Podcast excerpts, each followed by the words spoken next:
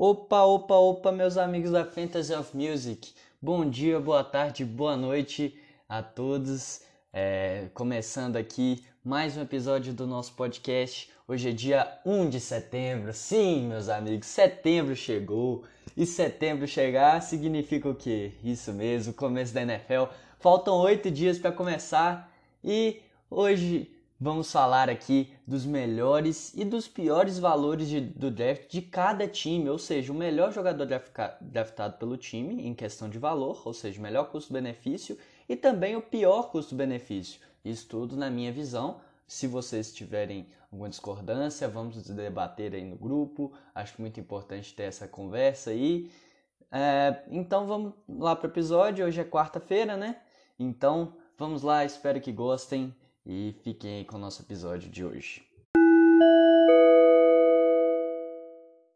Eu vou começar falando aqui de acordo com a ordem das picks, então primeiramente vamos falar aqui do time do Henrique, que para mim me a melhor escolha dele, ou seja, o melhor valor, foi no running back do São Francisco 49ers, Raheem Mostert, que saiu na sétima colocação, sétima rodada e bicho, sétima rodada e você pega um running back que é titular do time dele, de um time que corre muito, é perfeito para mim.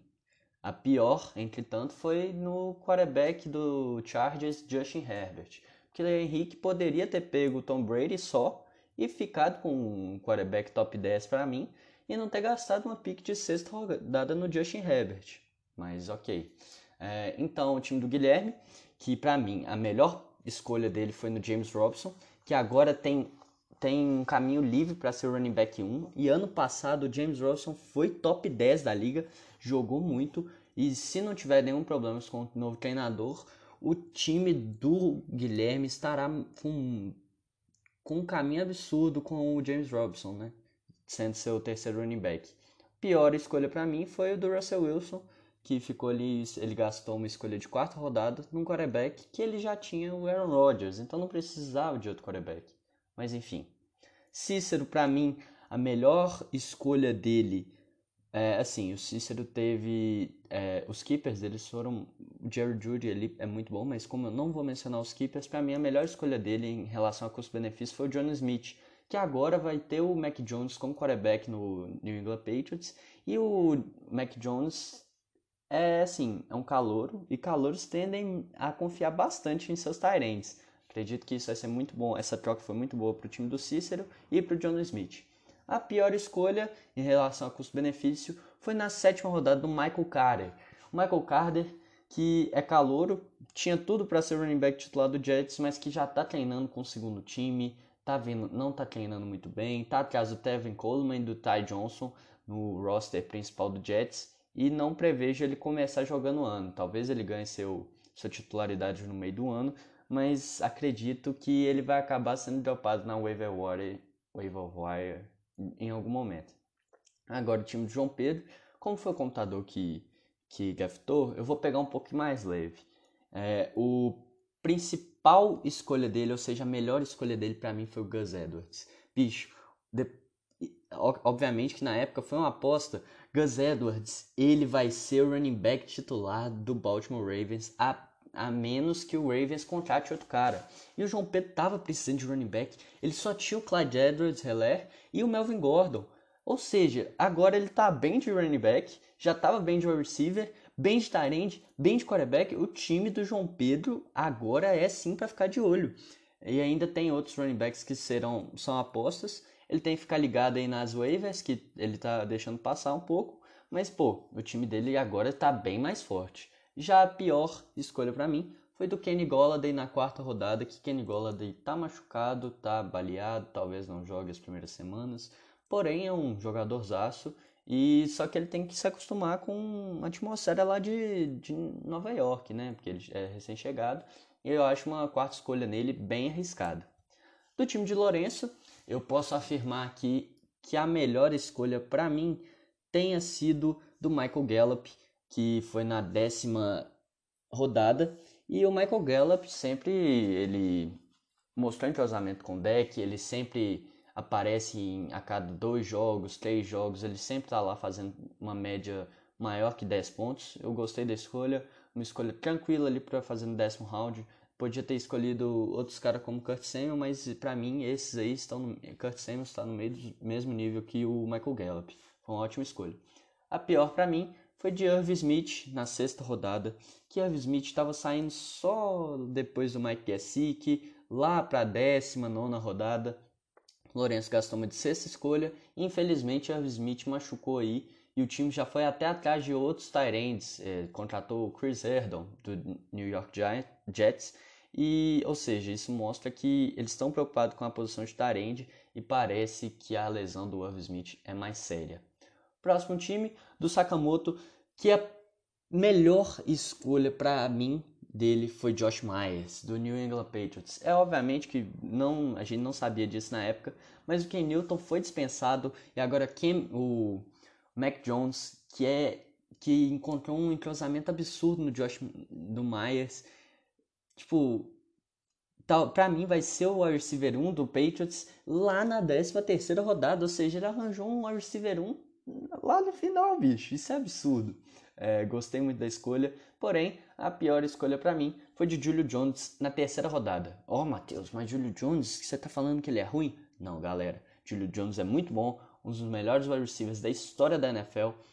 Porém, na terceira rodada, para ele chegando num novo time, é, é um cara que vai depender muito de touchdown, é, não vai receber tanta bola porque não vai ser mais o receiver principal do time, vai puxar muita marcação. Não acredito que ele tenha valor ali correspondente à terceira rodada. terceira rodada tinha um receivers que eu pegaria na frente dele. O próximo time da Helena, e eu vou te contar, viu? Foi difícil achar uma, uma escolha ruim desse time. Para mim, a melhor foi de Damian Harris, do New England Patriots, que agora com o Mac Jones de, de running back não vai ter ninguém roubando os, os toques dele na red zone. Ele vai ficar disputando apenas com os, apenas com os outros running backs. Mac Jones vai passar muita bola para ele correr para a end zone. Isso aqui vai ser sensacional se acontecer tudo como planejado. A pior foi difícil, custei a pensar, mas pior para mim no time dela foi do Singletary, que não é um running back bom. É, o backfield do Buffalo Bills não é bom para corrida. Não gosto nem do Singletary nem do Zach Moss.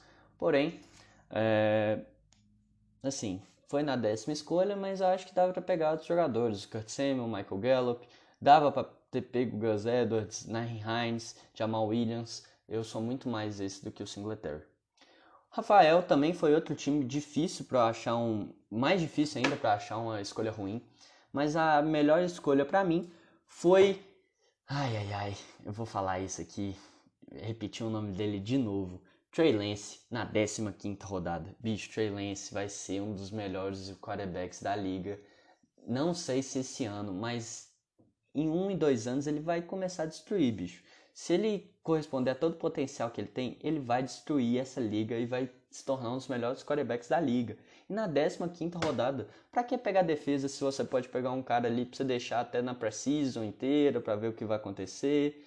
É, eu acho que ele não vai começar a jogar na primeira semana, até porque ele teve ele machucou o dedo e então o Garoppolo deve começar. Não sei se Rafael vai dropar ou vai manter no time, porém acredito que tenha sido a melhor escolha dele.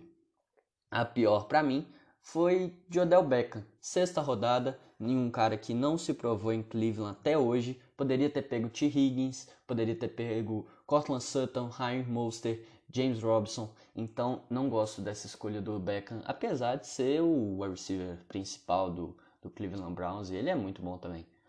Gustavo, a melhor escolha dele para mim foi a de Will Fuller, wide receiver do Miami.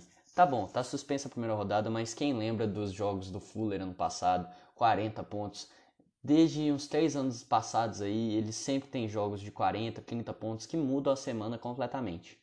A pior escolha dele, enfim, foi Travis Etienne, que a gente não sabia, tava para ser o running back 1 do Jacksonville Jaguars, porém machucou e ele perde muito valor perdendo um jogador para a temporada inteira da quarta rodada. O time do Bob Hawks, coach Roberto, a melhor escolha para mim, tenha sido Cole Beasley. 12 rodada, num cara que recebe muito passe e que é importantíssimo para ligas PPR. Sempre tendo 8 recepções por jogo, sim, ele sempre tem mais de 5 recepções, ou seja, são 5 pontos mais a jardas que ele conquista. É absurdo o tanto de ponto que ele faz em Liga PPR. Para mim, o pior valor foi de Leonardo Fournette. Sexta rodada, um cara que vai disputar muito o backfield de Tampa Bay com o Ronald Jones, com o Giovanni Bernard. Então, com o calor do ano passado que Vogue, então não acho que foi uma boa escolha na sexta rodada. Ele poderia ter pego o James Robinson, Melvin Gordon, Ryan Mostert, então não gostei dessa escolha. Já o time do SDCO, Matheus ou eu, o melhor pick, a melhor pick dele, ah, eu não sei, bicho, até eu tô confuso, mas pra mim é Mike Williams na décima rodada. É um receiver que, se se mantém saudável, já mostrou seu valor, jogou muito no ano de calor dele. Acho que ele tem tudo para explodir esse ano se, se ele conseguir se manter saudável. A pior escolha, entretanto, é, não posso mencionar o keeper aqui do J.K. Dobbins, porém, a pior escolha para mim foi do Nelson Aguilar. Nelson Aguilar, no lugar dele, ele podia ter pego o Gus Edwards, ele podia ter pego pô, o Devonta Park, Cole Beasley, McKissick, eu acho que Matheus oscilou nessa aí. e por fim, Alberto, para terminar aqui nosso segmento de hoje, a pior pick dele, vou mencionar de novo, foi o Kyle Pitts na quarta rodada, que bicho, um Tyrant para estar tá sendo draftado tão cedo assim na quarta rodada, sendo que ele já tinha um keeper Tyrant, para ele corresponder esse valor, ele tem que ser o melhor Tyrant da história, tipo, ele tem que superar todas as estatísticas de Tarentes calouros. Tarente nunca vai bem no seu ano de calouro. Foi muito arriscado. Alberto está acreditando muito no potencial do Pitts esse ano. Espero que ele cale minha boca, até porque eu gosto de ver jogadores novos indo bem na liga. E a melhor escolha para mim foi Darnell Mooney, o wide receiver do Chicago Bears, na décima rodada. Que pô, o Darnell Mooney ele é muito bom. Ele chega para ser um receiver 2 do Chicago, mas que Chicago está apostando muito nele. Se ele for bem esse ano, ele pode até desbancar o Allen Robinson. Então acredito que foi uma ótima pick do coach Alberto.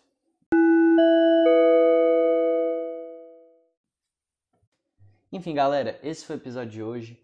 Na sexta-feira vou falar sobre os planos de ações para cada time, ou seja, o que eu, eu conselho você coach do seu time a fazer baseado nas suas escolhas do draft e nas suas movimentações recentes da waiver wire. Vou ver seu time e vou falar, ó, oh, seu time precisa de tal coisa. Vou falar de todos os times aqui. Semana que vem tem uma novidade chegando aí que eu tô preparando esse episódio há muito tempo. Então vocês fiquem de olho, assistam, é, ouçam o podcast, né? Que ainda não tem vídeo ainda.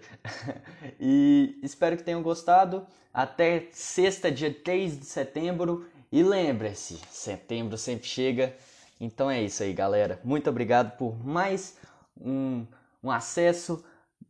Muito obrigado por terem me escutado até aqui. E muito obrigado de novo a todos aí pelas, pelos conselhos e dicas. E falou!